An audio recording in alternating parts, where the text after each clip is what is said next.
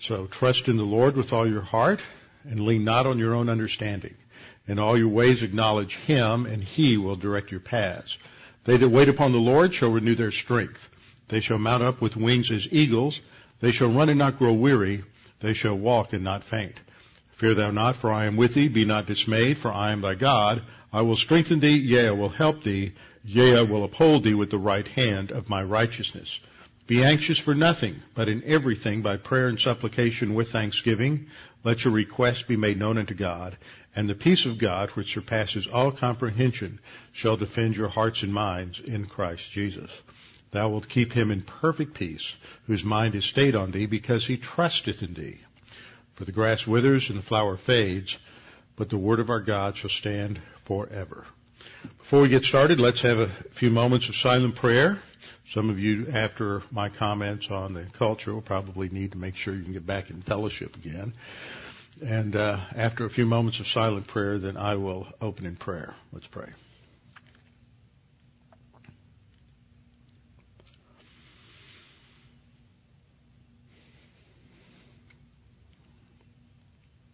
Father, we're thankful that we have the comfort of your word. We know that you have a plan and that history is the outworking of that plan. And even though you have uh, determined that within history, mankind has volition, nevertheless we know that you rule and overrule to bring about your purposes. Father, we know that we can rest and relax knowing that you are in control, that no matter what happens, that you will either, either deliver us from the trauma or you, you will deliver us through it, or we will indeed just be absent from the body and taken to be with you. Father, the issue therefore is how we trust you and that we can relax no matter what the circumstances are. We continue to pray for Israel. We know that if uh, the end times are near, that their trajectory is not very positive for a while. We pray that you would uh, strengthen their leadership, give courage to Prime Minister Netanyahu. And Father, we pray for wisdom to the leaders that we have in this nation and that the plans they have that would not bring peace, the plans that they have that would just exacerbate the situation would be brought to naught. And we pray that those who understand reality as you've defined it would be able to have influence in the halls of government. Father, we pray as we study your word this evening that you might help us to understand the things that are going on around us and that we might be able to interpret the circumstances of our own time on the basis of your word. We pray this in Christ's name. Amen. We're in Romans chapter 1. And what we have been seeing in Romans chapter 1 is pretty much a pathology of human viewpoint culture. Human viewpoint culture is defined as a culture that rejects the revelation of God, whether we're talking about general revelation or we're talking about special revelation, they've rejected the revelation of God and substituted some other metaphysical system. Now, what do I mean by metaphysical system? That's always a word that confuses people. Meta is a Greek word that means beyond, and physical, of course, means the physical world. So it's metaphysics has to do in philosophy. I'm not talking about that uh, Twilight Zone New Age movement misuse of metaphysics, but the actual legitimate study of metaphysics has to do with understanding that which eye cannot see and ear cannot hear. That is the study of that which goes beyond the empirical and beyond the physical.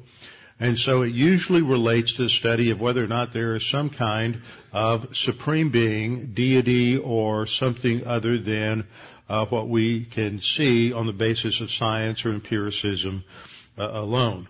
And then, so what Romans 1 teaches, what Paul teaches, is everybody knows God exists, number one. Number two, the trend is that everybody rejects that and suppresses that truth in unrighteousness. And three, they exchange that for another idea.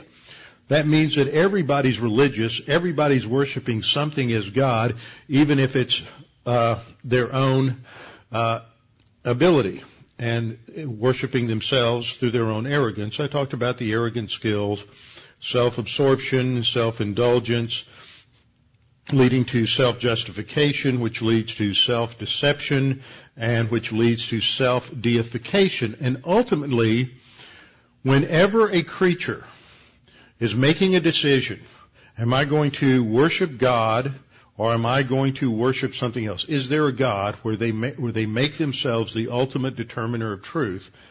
When they make themselves the ultimate determiner of truth, just as Eve did, uh, Satan just asked her that question, has God said? And she just walked, followed him into his little trap, so that she is deter- puts herself in a position to determine if God was right or wrong. And that is self-deification. We put ourselves over God. And so that just leads this wicked circle putting the individual in the center, the ultimate determiner of truth. Now, I also saw last time that there are certain patterns that occur in terms of the sin nature. And the sin nature is driven by this lust pattern, which is emphasized a number of different times in the, these verses we're looking at, starting in verse uh, 23, that as the human being as a culture rejects God and replaces it with some other deity, no matter what that deity may be, what God does is He begins to give them over.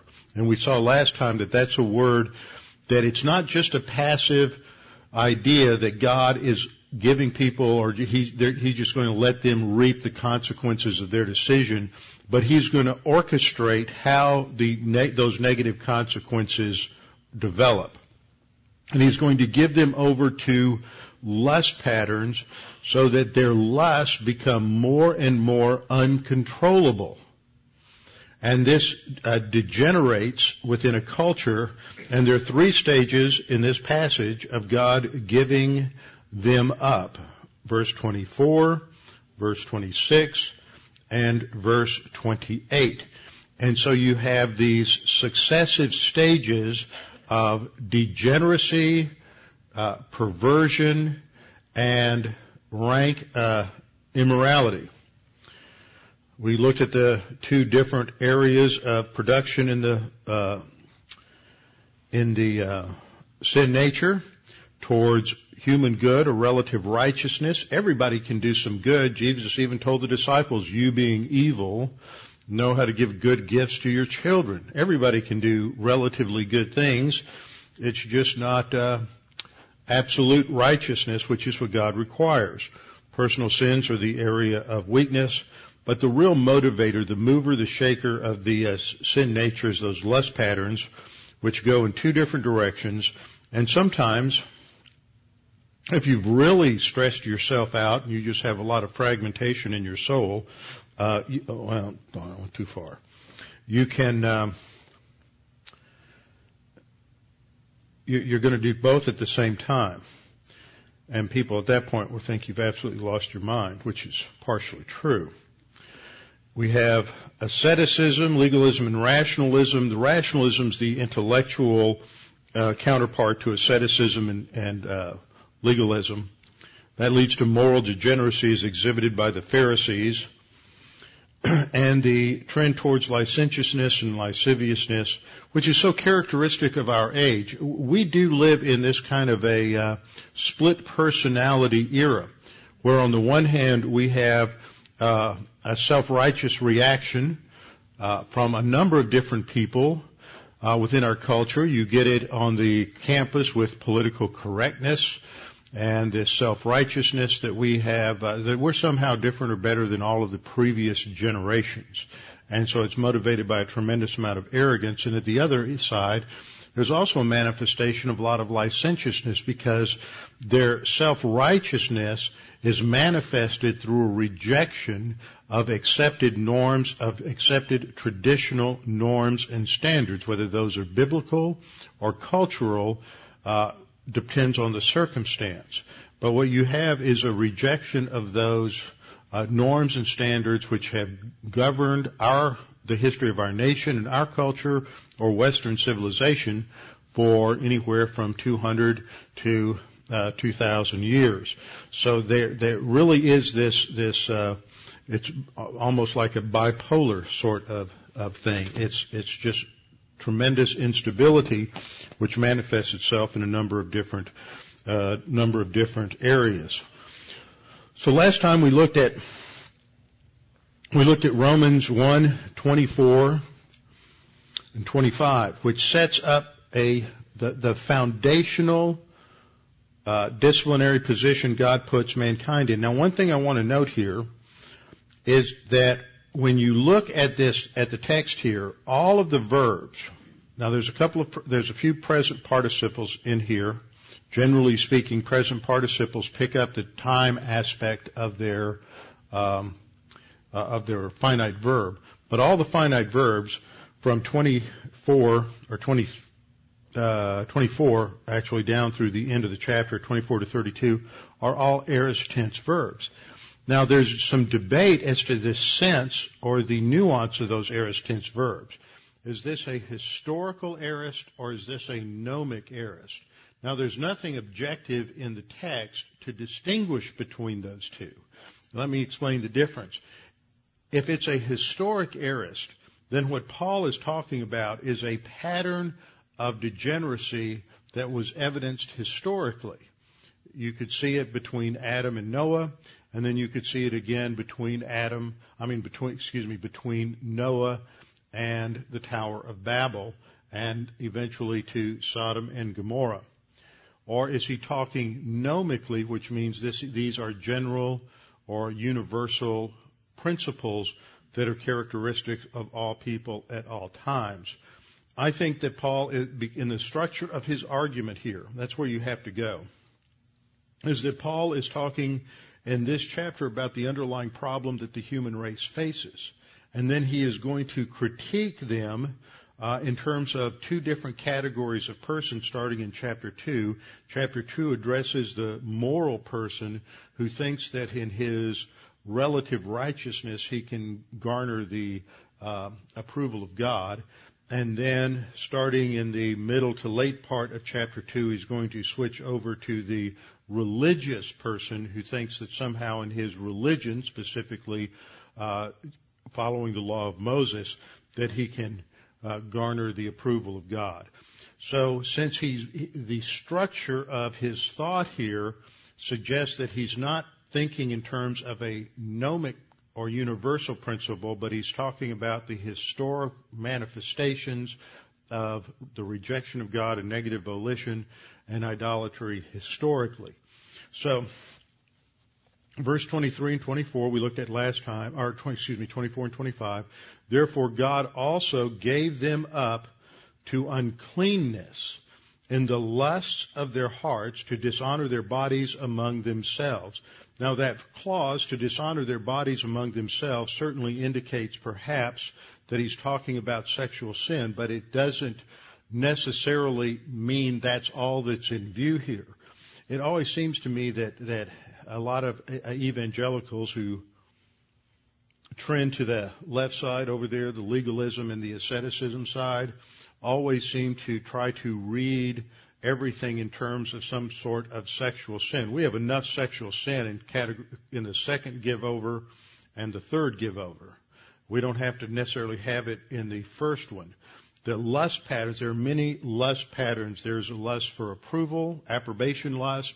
There's a, a lust for power, a lust for money, a lust for things, uh, lust for various uh, uh, chemicals that you can be dependent upon, whether it's alcohol or drugs, you know, just a lust for pleasure.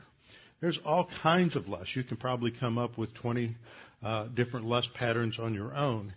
Uh, lust is not restricted to just sexual lust. It is just this desire to find meaning and purpose and value in life through something in the creation.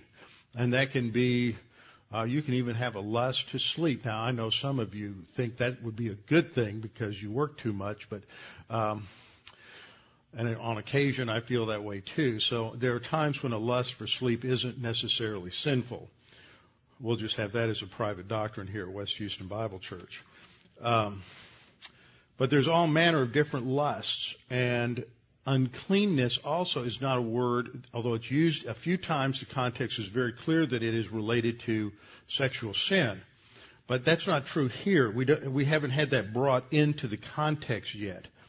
What is focused on here is the idea of sin, and uncleanness is a word ultimately that is used for any kind of sin that separates man from God, which is any sin whatsoever. Any anything can render a person, any sin can remember, render a person separated from God. Remember that word uncleanness was used numerous times in the Mosaic Law in terms of ritual uncleanness, and a person could just about do anything or touch anything and it might render them ritually impure. So God was teaching how pervasive sin was, and that there are many, many things that we don't even think of that, that are sin, think of as sin that are that, that's indeed sin. So God gave them up to uncleanness. He he begins to as it were, take the restraint, or if you like an engine analogy, take the governor off the motor and allow the person to just become a little more, uh, you know, ratchet up their RPMs a little bit so they become a little more sinful. And there, they, he does this to those who, verse 25, who have exchanged the uh, truth of God for the lie. And here in Paul's thinking, he is clearly uh, he clearly accepts the fact that there is one truth. It is God's truth with a capital T that God defines truth because God is the creator, is the one who defines reality. Reality is what it is because God says that's what it is. But when we exchange truth for a lie, what we're doing is we're trying to create our own reality. We're going to have our own reality TV show. It's going to run between our left ear and our right ear. It will run uh, all day long during those waking hours, and we're going to try to live our life on the basis of that fantasy.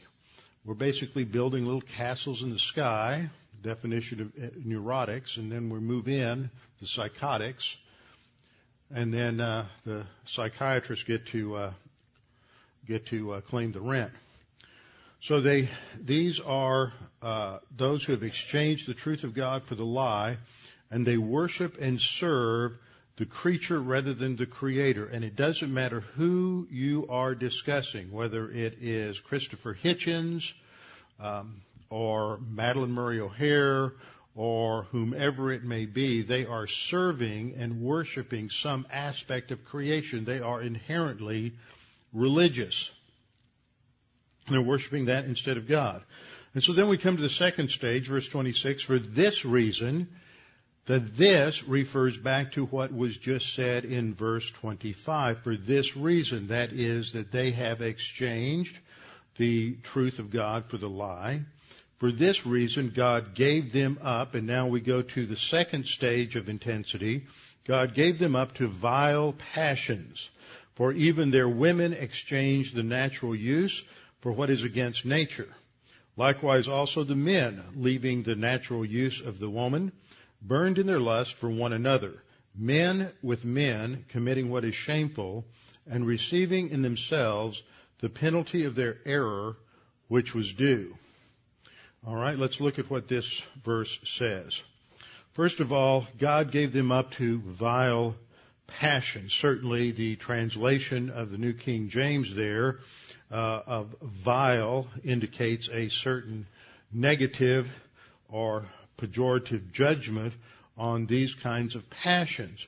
The fact that an adjective is uh, of this type is added to passions. Passion is simply a word for uh, lusts, another word for uh, the lust patterns. The word for passions is the word pathos. Sometimes it's used to describe suffering, and it's used that way because of the intense emotions that are generated in suffering. Also, it, it translates strong passion, strong desires or lustful passions. So the passions here relate to the category of lusts that motivate from the core of the sin nature.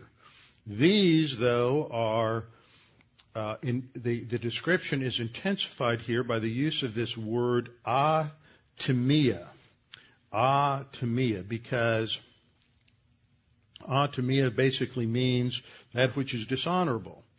The timia, the noun time, is a noun for honor. When you put the uh, alpha prefix in front of it, it negates it, so it makes it dis, the concept of dishonorable. It's not atimos, which is a, a noun. This is an adjective, and so it describes a state of shame, dishonor, or disgrace. So it is used adjectively with pathos, indicating dishonorable, disgraceful, or, or shameful lusts. And this is, uh, God gives them over to this. So once again, the, um, as it were, the, uh, the governor comes off of the, uh, the sin nature and things just become, uh, much, uh, much worse. And then we're told how this is manifest. It's manifest in this next phrase by the word for, indicating an explanation. For even their women exchange the natural use for what is against nature. I think it's interesting that Paul deals with this in terms of women first. That's not Paul's opinion, by the way. That is the that is uh, the pattern that God sets forth here. I don't necessarily think that this order here indicates women first and then men, but I, it's I think it is put this way because women are responders. I'm going to talk about the difference between men and women in a, in a moment. But I think what we see here is that this becomes manifested in women first because the men have failed to be men. They have either abused their authority or they have uh, rejected their own authority. They've abdicated their authority, in which case the women have nothing left to respond to, and so they turn from their men to women. So men, it's your fault. Not necessarily the ones of you that are here, but this is the trend of the male sin nature, I believe. For their women exchange a natural use for what is against nature. Now the word translated exchange is the word metallasso, which indicates to exchange one thing for uh, another. It is similar to another Greek word, katallasso, same root, which is the word for reconciliation. So this is by adding the prefix meta, it changes the meaning and changes it to this idea of exchange. This is the same word that is used uh, back in verse 23, uh, changing the, or excuse me, verse 25, who exchanged the truth of God for the lie. It's that same word. So what they're doing is they're redefining reality.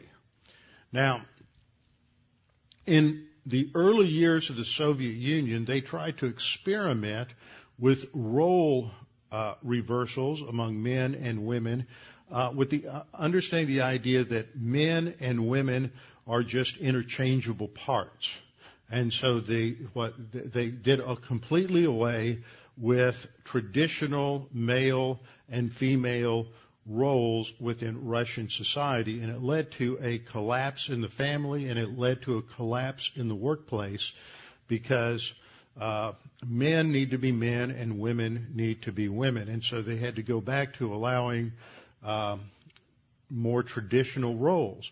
When women reach certain levels of responsibility and authority, or were put in certain levels of responsibility and authority, within the Russian culture, what happened was that the, the men just quit. Uh, women have a unique area of creativity, and that's in the womb. Men, I believe, are designed by God to have a unique area of creativity as well, and that's in the realm of work and labor. And when women become involved in those areas of creativity, the men need to have an area of unique involvement and unique leadership. And this is set forth. This is one of the reasons why God distinguishes roles for men and women in the scripture. I'll get into some other areas of that uh, as we go through this lesson. So we see that the women exchange the natural use for what is against nature, what is contrary to nature.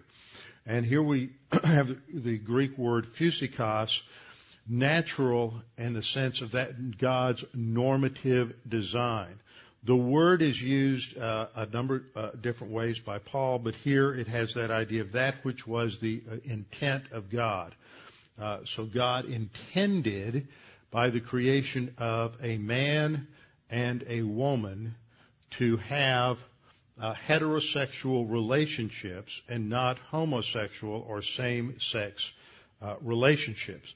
Now, there are some in uh, the modern arguments and discussions about uh, homosexuality, nature versus nurture, and uh, what does the Bible actually say. There are those who try to claim that this verse isn't talking about homosexuality; it's talking about things that are, wrong within a uh, heterosexual relationship. That is proven uh, to be uh, a wrong interpretation by the beginning of the next verse, which begins with the Greek word homoios, which means likewise or in the same manner or similarly. The men burned in their lust for one another. So if verse 27 and verse 26 are are uh, analogous, then verse 26 has to be talking about uh, same-sex relationships uh, between uh, between women. So in verse 27, we have the application of this to the men. The men leaving the natural use of the woman, that's that same word, physikos, burned in their lust, and the word translated burned is a word that indicates uh, being inflamed, uh, burned in their lust for one another, men with men committing what is shameful, what is degenerate.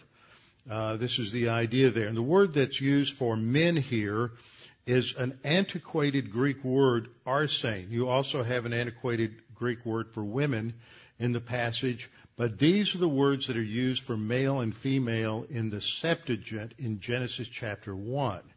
And so Paul uses those particular words, they're not normally the words he uses for male and female in the New Testament, uses those words because he's talking about what happened from the beginning after the fall uh, in Genesis chapter 3. So the men, leaving their natural uh, use of the women, burned in their lust for one another, men with men committing what is shameful, receiving in themselves the penalty of the error which was due. And that indicates that there is a physical consequence, doesn't define what that is, but that there will be physical consequences that come as a result of uh, same sex activity, homosexual activity. And what we see at the very least here in this passage is that when men and women succumb to idolatry, and they began on a downward trajectory in terms of their rejection of God and their arrogance, that God turns them over. He takes the restraint off of that sin nature. And the way he does that is primarily within the realm of male and female relationships. Now, this is a really important observation here that when a culture or a society begins to really go out of control, it manifests itself by divine design within male and female relationships. Now just put the pause button on that for a minute and let's just think about what's happened within the history of, let's say, Western civilization and history of our own country going back to the early part of the 19th century. We started to see in the 1830s and 1840s the rise of of uh, the feminist movement in the 19th century. Now, you'll never hear people talk about its relationship to bad theology, but it had a bad theological foundation in the um, in the early 19th century. Came out of the uh, Unitarian, transcendental, utopic views that dominated both Finneyism within evangelicalism, which was a quasi-liberal sort of approach to man and mankind and minimize sin, uh, and it was wedded to transcendentalism on the uh, on the other side, the Ralph Waldo Emerson and the Alcott version of uh, Louisa May Alcott and her whole family, and their their version of uh, of utopia and bringing in a utopic society. And what happens on this side, uh, what we would later call liberalism, but at this point it's sort of like pro, I would call it proto-liberalism, is that they ident- they believed that man was basically good, whether they were the Christians of the Finney variety. Uh, I'm speaking of Charles Grandison Finney, who was often who was often touted as a great evangelist of this period, but he didn't believe in total depravity. He didn't believe uh, he believed that every human being is born without sin, just as Adam was created without sin. He didn't believe in a um, substitutionary atonement of Christ. And in my my view, I don't think that he ever understood the gospel. He may have at one point, but then he distorted it within his writings and his theology. He believed man was perfectible. And if man is perfectible, then society and culture are perfectible. And he was post-millennial. We can bring in the millennial kingdom. The church, in terms of Christendom, will bring in uh, the millennial kingdom. And so there was an affinity between the non-Christian version of the transcendentalists and the Christian version of, uh, of the Finneyite. And they identified four or five basic uh, societal sins that if we can just clean up these sins, then we will have a perfect society, a perfect country. The first sin, of course, was slavery. The second sin was uh, women's suffrage. The third sin had to do with with labor and related to unions. The fourth sin, or the third sin, actually was temperance and prohibition. The next sin is labor, and then uh, tangential to that would be the fifth, which was child labor. Now, if you think about the history of the United States and social action from the 1830s on, that's first they dealt with slavery, then they uh, were dealing with temperance and women's suffrage, and then labor, and you have the rise of labor unions, and the and they, that became very influenced by uh, communism, socialism, and the social gospel from liberal Christianity to the late 19th century and early 20th century. So what that that theological matrix that came out of the 1830s really set the social action agenda for the next 150 years in the United States, and we're suffering the consequences from that ever since. One of their big things had to do with the, the role of women in society, because according to the U.S. Constitution, originally women were not given the right to vote. Now there was a reason for that, and you were probably never taught this in any history class. The reason was is because in the vision of the founding fathers, the country was made up not of individuals, which is how we think of the U.S. today, just you know a bunch of individuals. It was made up of family units, and the head of the family was the man. And so the man voted because he represented a family entity. They understood that it was the family that was the core cohesive element within a nation. That if you break down the family, you break down marriage, you break down the culture. So that they, they came from that perspective. Now, once you have the nation shift away from a biblical God, which begins in the early 19th century, then you begin to see a deterioration historically that affects the role of men and women and how men view men and women view women. So I want to give you a couple of biblical points to just uh, begin with uh, as we look at this as, as we look at this subject. First of all, God designed um,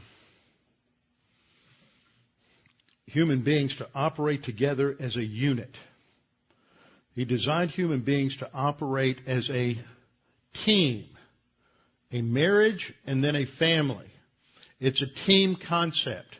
The emphasis in Genesis 1:26 is that God created man, created man the image and likeness of God, male and female, he created them, so that men and women are equally in the image and likeness of God, and together they were to exercise rulership or dominion over the fish of the sea, the birds of the sky, uh, and the animals of the field.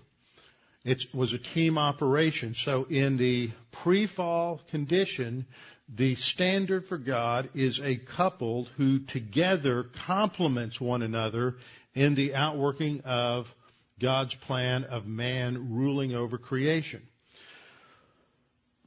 The primary purpose here is that they could serve God better. So there was a role distinction given.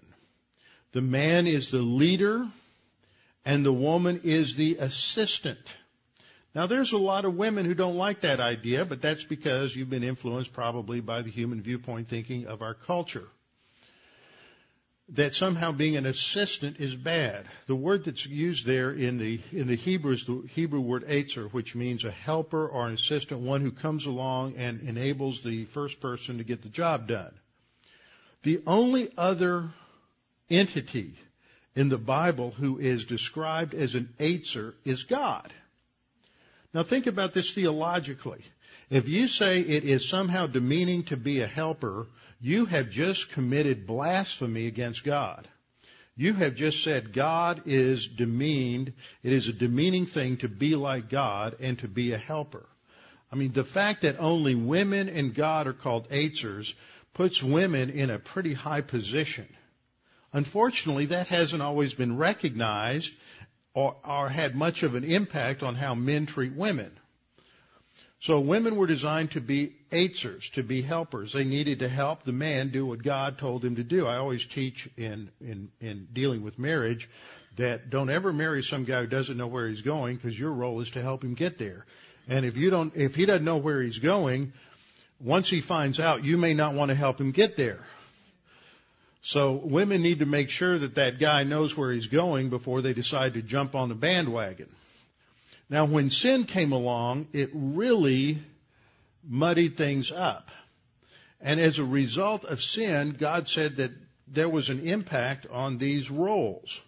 And I've taught this before, and we'll just hit it briefly in Genesis chapter 3, uh, starting in, in verse 15. Verse 14 starts the uh, outlining the judgment upon the, the serpent. And then uh, 15 deals with the enmity between the serpent and the seed of the woman. And then verse 16 starts dealing with the woman. It says, these are consequences. This isn't, this isn't a penalty for sin. The penalty of sin was spiritually dead. So they're standing there before God. They've already experienced the penalty. How do we know that? Because when God showed up, they ran and hid, and then they tried to cover themselves up with fig leaves. So they're already spiritually dead. That's the penalty for sin. This is the consequence of the penalty for sin. And he says to the woman, I will multiply your sorrow and your conception. The idea in the Hebrew is you're now, you, you, you were going to have babies before, but now it's going to be painful. See, what was the mandate they were given before the fall? To be fruitful and multiply and fill the earth. Every one of these things impacts their, the charge that God originally given them. I originally told you to make a lot of babies and fill the earth. Now, it's going to be painful and hard and difficult. I originally told the man to till the soil and to keep, keep and guard the garden. Now you're going to have weeds and thorns and thistles and it's going to be tough to carry out the, the original mandate. So see how the curse works. But the point is, in the last clause, God says to, to Eve, your desire shall be for your husband. Now there have been a lot of people over the ages who said that somehow that indicates an emotional desire or a sexual desire and that if you uh, are, have a happy, successful marriage, then, then men, your wife is going to lust for your body. Now, you know, that may feed your ego, but it's bad theology. That's, this isn't talking about sexual desire or even emotional desire. It's talking about power lust. And what it's telling every one of you guys is you're married to a woman who really wants to wear the pants in the family. Now, through grace and doctrine and spiritual growth, that may not be an issue. But what this is saying is that the trend of the of the woman is that she wants to be the power player and the authority in the home. I mean, in the in the marriage. And see, that relates to what was her, her original job to be the helper. Now in sin, she's going to want to be the driver. Okay? Riding shotgun just isn't going to work anymore. She wants to take the wheel. But the, he shall rule over you, and the Hebrew word here, mashal, indicates has a trend towards a, a dominant, domineering, tyrannical sort of rule. So in those two lines, you have the war of the sexes. It goes right back to the fall. Ladies want to wear the pants in the family, and he wants to exercise his authority in an unreasonable, tyrannical fashion. And therein lies a lot of history. Now we know that that word for desire uh, has that uh, connotation because in the next chapter, uh, God warns Cain as Cain is jealous about Abel. God says sin is crouching at the door and its desire is for you. See, it's pictures of this ravenous wolf who wants to consume you. So this isn't a nice, sweet, loving, passionate desire. It's something, something, uh, something evil and voracious. So that's the problem. Now, the only thing that can reverse that is going to be the Word of God and grace. But this works itself out negatively in a lot of ways. The principle we're seeing here is that a culture, a culture that rejects God is going to be given over to certain consequences by God in terms of judgment and discipline upon that na- nation, upon that culture, upon those people, and it's going to play itself out in role relations between men and women. So these sex roles aren't interchangeable. Now, remember I said that men and women are a team. Think about a football team. You may not be a big football fan, but you at least hopefully understand the concept of a sports team where everybody has an assigned role. And no role is ontologically better than another role. That means that that the, the, the right guard is not a better human being or a worse human being than your running back. And the quarterback is not inherently a better or worse human being because he's the quarterback than the tight end each person has a role to play on the team, and when everybody functions in their role and they do it well, then they win the game. But if somebody acts outside of their role and disobeys the coach, then you've got a problem. Now there's there's a rule um, uh, there's a rule in football where you have certain individuals, certain positions that are designated as um, um, as what, a receiver. I just lost the word. Um, an undesignated, uh, an undesignated receiver. A what's the word? Come on, you guys who know football. Um, it's not illegitimate. You know, you, ineligible. That's a word. I just had a blank on that. You've got an ineligible receiver. I couldn't get my tongue around. Ineligible receiver. Very good, Jeff. I knew I could count on. You've got an ineligible receiver. You can't pass or lateral to a, a, a guard or a tackle. You can't do it. That's not his role. But how many guards or tackles are walking around whining and mewing to the football commissioner and saying, "Oh, you know, I'm just treated so poor. They don't have any respect for me because I can't get, receive a pass like the other guys can. I want to receive a pass too." But see, that's what women are doing. They're ineligible leaders. And they're running around going, but God, I, I want to be able to, to, to catch a pass like the guys do. That's not your role. That's not your role. It doesn't mean you're less of a human being or more of a human being or anything else. It's just that God says you got one role and they got another role. And it all gets screwed up with sin and ego and everything else. Now, I don't have time to go through this, but if you look at the book of Judges, which is a, a tremendous commentary on how a culture goes from being right with God, faithful to God, obedient to God, to being disobedient to God and, and acting just like the Canaanites. By the end of Judges, the last judge is Samson. He never delivers them. He never really governs or leads the people. He is nothing more than a, uh, a womanizer. He's lustful. He is totally self-absorbed. Uh, we should call it Samsonism and not narcissism because he is much more of a narcissist than Narcissus. Everything is about Samson.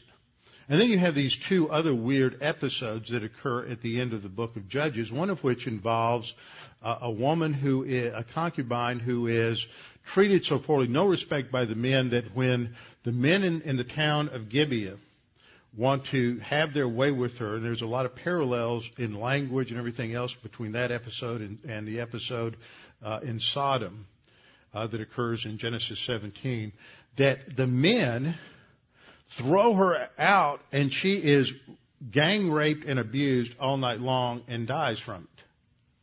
And then the, the, her husband, who's a Levite, cuts up her body into 12 parts and sends it out as a message to the other tribes in Israel. And they all come together and go to war against Benjamin, the tribe of Benjamin. There's this big civil war that almost wipes out and annihilates the tribe of Benjamin. Now that's a pretty abusive view of women. The last judge, you've got a womanizer who has no respect at all for women. And then you have this episode with this concubine. Now if you go back to the beginning of the book, you have the first woman is, is Caleb's daughter. And she shows respect and wisdom and skill. And Caleb says, whoever, uh, whoever takes Hebron, uh, you know, that'll be, I'll, I'll give my daughter, uh, Achsah to him. And so, uh, uh, she, uh, he, uh, she is given as, uh, the wife of the first judge and she comes, she comes to her father she said, well, you gave him all this land, but there's no water there. Why don't you give us this parcel over there so we have a good well? And she comes to him with deference and respect, not arrogance. And so everything that is said about her is good. Then the next woman is Deborah. And Deborah is a judge. And the indication in the scripture is because all the men have abdicated leadership. And this is evidenced by her commanding general Barak, who won't go into battle because she needs to go with him. I'm not going to go up against those guys unless you go with me. And she specifically tells him as an oracle from God that because you're such a weenie and won't go up without me, then the glory for defeating Sisera is going to be given to a woman. And so then Sisera, as he flees from the battlefield, stays in the tent of Jael and she nails him, drives a tent stake through his temple. And so you see the, there's an honorable view of women there, but there's, you're starting to see there's a problem with male leadership. And then you get to the episode with Jephthah, and Jephthah ends up sacrificing his daughter. So you have a much lower view of women there. And then you get to Samson, and women are just sex objects. And what, what the trajectory of the book of Judges is that the more pagan the nation becomes, the more warped the relations between the sexes are, and the more abused the women are. Now that plays itself out today, and we have similar problems. I got a couple of examples I want to share just to just to give you an idea how this infiltrates the church. Pastor friend of mine, some of you may guess who it is, was sent a pastor leadership survey, and a number of questions are on this pastor leadership survey, and it was sent to him by a former student of his, who is now working on her doctorate of ministry at Dallas Theological Seminary. I want to read to you a couple of these questions. These fit in a couple of different ways. I was going to read this from one perspective because I want you to see that the framework out of which the, the presuppositions from which these questions are asked are, in my opinion, completely invalid. It's, it's like asking the question, have you quit beating your wife yet? However you answer them, you're wrong. The, the questions really presuppose a certain approach to church, the church that we don't believe is valid. And as he was going through this, he called me about every third question. Like, how do I answer this without writing three paragraphs to explain I don't believe in the way the question is asked. It ought to be asked this way. I said, you can't. Just tell her like you would an unbeliever. I'm, I don't agree with the presuppositions of this test. So, I mean, of the, this questionnaire. So I'm not going to answer the questions because I don't want to write a doctoral dissertation. And he wrote it. He did send that to her in a very nice way. Question one, our church leadership creates a culture of celebrating its leaders who take steps of faith. See, this is evangelical verbiage. Take steps of faith. What do you mean by taking steps of faith? You know, we're to walk by the Spirit, which literally means in Galatians 5.26 to walk in the footsteps of the Spirit. But that's not what they mean. I think what they're trying to say is that we celebrate our leaders who step out in life by trusting God.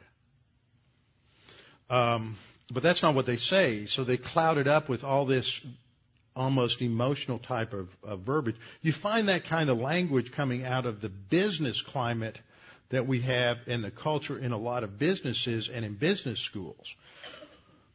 You would never have Lewis Sperry Chafer even think of a question like that. Not to mention a few pastors we know. Um, another question. Our church leadership minimizes negative consequences for mistakes by staff members. I mean, I don't even think this way. Our church leadership strives for mixed gender leadership team, for a mixed gender leadership team.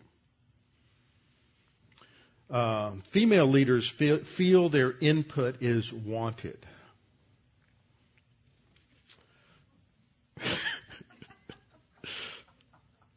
Maybe we'll go through this at the next deacons meeting.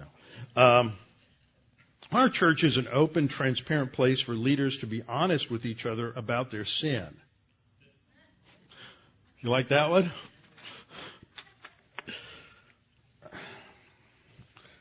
Our church has undergone a healing process. See, I don't even like using the word healing in this way. A healing process to uncover past or present unconfessed sin. um, our our church leadership makes developing female leadership a top priority. Um, here's another one. Our church leadership has established boundaries to protect staff members from indiscretions and infidelity. Um, anyway, a lot of these questions have something to do with the role of men and women in a church, and I think they're coming at it from a right right way. I'm going to give them the benefit of the doubt. But it's the way they ask the questions, inform the questions, which presupposes uh, something that I don't think would have existed uh, 50 years ago in evangelical Christianity. Um, my question for you: uh, Our church leadership involves staff members in, in decision making in a healthy way. What's healthy? How does health have to do with this? I mean, we know what they're trying to get at, but but this is this is really bad verbiage and it, presupp- it looks at relationships within, in, within a health model, which isn't the model or framework that we find we find in Scripture. But this works itself out in other ways too in our culture, and one of these is something that I'm sure all of you have have had to deal with and run into in um, in dealing with certain things in in your workplace. And one of these has to do with gender inclusive language, which has really gained a lot of purchase hold in um, in evangelicalism. Uh, several months ago, I was asked to write some articles for a new publication, new Bible dictionary coming out, and the first article I was working on was on the book of Judges. And so today I was about 80% done with it. And I went through their style sheet that they had sent me, and I noticed something I had not noticed before under Roman numeral 8 inclusive language. Please avoid, this is from a biblical publisher. Please avoid using language that arbitrarily assigns roles or characteristics to people on the basis of sex, race, etc. See, there's assumption there. That is that the assigning of certain roles based on sex is arbitrary. Does God have a plan here or not? I mean, does the Word of God indicate something or not? It says, in particular, articles should avoid referring to man, likewise mankind, men, he, his, and so on, generically. Language regarded as patriarchal should be modified to avoid giving wrong impressions. Similarly, translations of biblical and other texts, when made by the contributor, should be no more gender specific than the texts are judged to be. Citations of standard translations of the Bible should not be altered. They got it wrong because they're sexist, but we got to leave it that way. That's what that last sentence means. So I wrote her, I think it's a her because she spells Jesse with an I at the end. And uh, I said, I've been working to finalize my article and just ran across this in the style sheet. I have a serious problem with this inclusive format, especially in light of the message of Judges. Judges essentially describes the compromises Israel made with the pagan culture around them and their pagan values, an ancient form of political correctness. In the original language of Scripture, the third person masculine pronoun is used for God, and generic terms for the human race are based on man because the entire race derived from uh, man and is united in the first human created who was a man. It wasn't Eve's sin that was significant. It was, it was Adam's. That's the point I'm making. Thus, I said critiques of such language in the Bible, which asserts that this kind of language, clearly chosen by the Holy Spirit, is inherently patriarchal, sexist, or inappropriate, is a subtle attack on the inerrancy and inspiration of Scripture. As Daniel Block argues very effectively in his extensive commentary on Judges, one of the most destructive effects of paganism on Israel was on gender confusion, which led to the increasing abuse of women, failure of men to perform their God-given mission, and a general breakdown in sexual morality, marriage, and the family. I cannot in good conscience subscribe to the above policy. So she responded to me by saying, well, I'm sorry you came across this so late, but uh, we're not going to, we can't change the policy, so perhaps you ought not write the article. To which I responded, this is really a sad testimony to the way evangelical scholarship has allowed itself to be intimidated by the pagan values of the unbelieving culture around us. The policy reads, quote, language regarded as patriarchal. Perhaps we should ask, regarded by whom? Biblical scholars for the last 19 centuries who held the text in high regard are those influenced by the relativism of a culture based on Darwinistic views that the genders are equivalent and view language as human in origin rather than divine. How do you think the three persons of the Trinity communicated to each other before Genesis 1?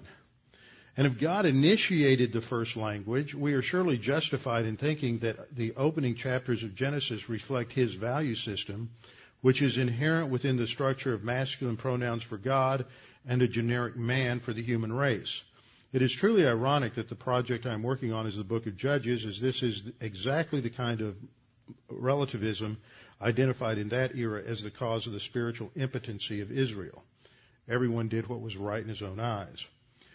The Bible clearly uses specific terms such as man, mankind, etc. to emphasize the unity of the human race in Adam. It was not the woman whose sin resulted in the fall of mankind, but the man sinned. Thus it was also necessary for the Son of Man, not the Son of people or the Son of humanity. And the Savior had to be like the one who failed. There was no possibility that the Savior could have been a woman. Failure to recognize that these language issues have profound theological implications is extremely serious. This is exactly the point where biblical thinking is clashing with the human viewpoint relativism of our culture. When we succumb to the value system generated by an evolutionary feminist worldview, rather than sticking with the text, we're on the verge of blaspheming the text of Scripture, which was inspired by God the Holy Spirit down to each syllable. Thus, to assert that use of gender specific language is somehow insulting is to say that the omniscient God chose language designed to insult and to marginalize women. This is an extremely serious theological er- error, and I'm copying the president of the company on this to appeal this decision. I also decided to send this out to the board of Chafer Seminary so that these men would be informed of such a trend. And I was pleased to get this response from Paul Schmidtbleicher. Right on, Robbie. This is the kind of subtle thing in which a stand needs to be taken. You are right on, clear, and direct. We will all be faced with similar decisions in the coming days as the Lord may tarry. I know this has cost you some prestige of authorship and possibly some funds, but the principle, truth, and integrity of the word are more important. It's too bad that they may, that organization may be headed down a road led by some of the other Christian book publishers where the business end trumps the stand for accurate theology. A theology that is inclusive of, uh, he goes on with an explanation there. He says, I hope the decision can be reviewed and reversed at higher levels. Thanks for your stand and passing on this information. So, this, ha- this comes down, the, all these issues. Romans 1 describes how an idolatrous culture has the first, one of the first areas where the judgment of God is felt is in male and female roles and how they get reversed and how they get screwed up. And you see it from Genesis 3 all the way through the Bible. And the only way to reverse this is by understanding the Word of God and coming under, and humbling ourselves uh, under the Word of God, to obey the Word of God, and to follow it. It doesn't mean a lot of things that people think it means that women just become doormats and everything else. That's just another distortion of the text from a false viewpoint. But what it means is that women are designed to do some things and men are designed to do some things, and what one is designed to do isn't uh, demeaning to the other. And you have, uh, but when the world comes along, operating on a human viewpoint system of Darwinism, then individuals become totally interchangeable, and it really doesn't matter, and it just wipes out all of the all the moral standards and all uh, wipes out family, wipes out marriage, and the end result is cultural collapse, where you have the anarchy that was at, like you had at the end of the period of Judges. So there is hope. That's where Paul's going to go with Romans. Is we're all sinners, but there's hope, and the only hope is in Jesus Christ. Let's close in prayer. Father, thank you for this opportunity to study these things this evening, and we pray that you would help us to see how they apply in our own thinking, and especially where these issues impinge on our day-to-day activities, our jobs or careers, because it's so easy to subtly compromise just to go along and keep a job or get a paycheck. But yet, what we're doing is we're slowly eroding the absolute standards we know we need to uphold, uh, because that's the way you designed reality. So, Father, we pray for courage and strength to apply your word. In Christ's name, amen.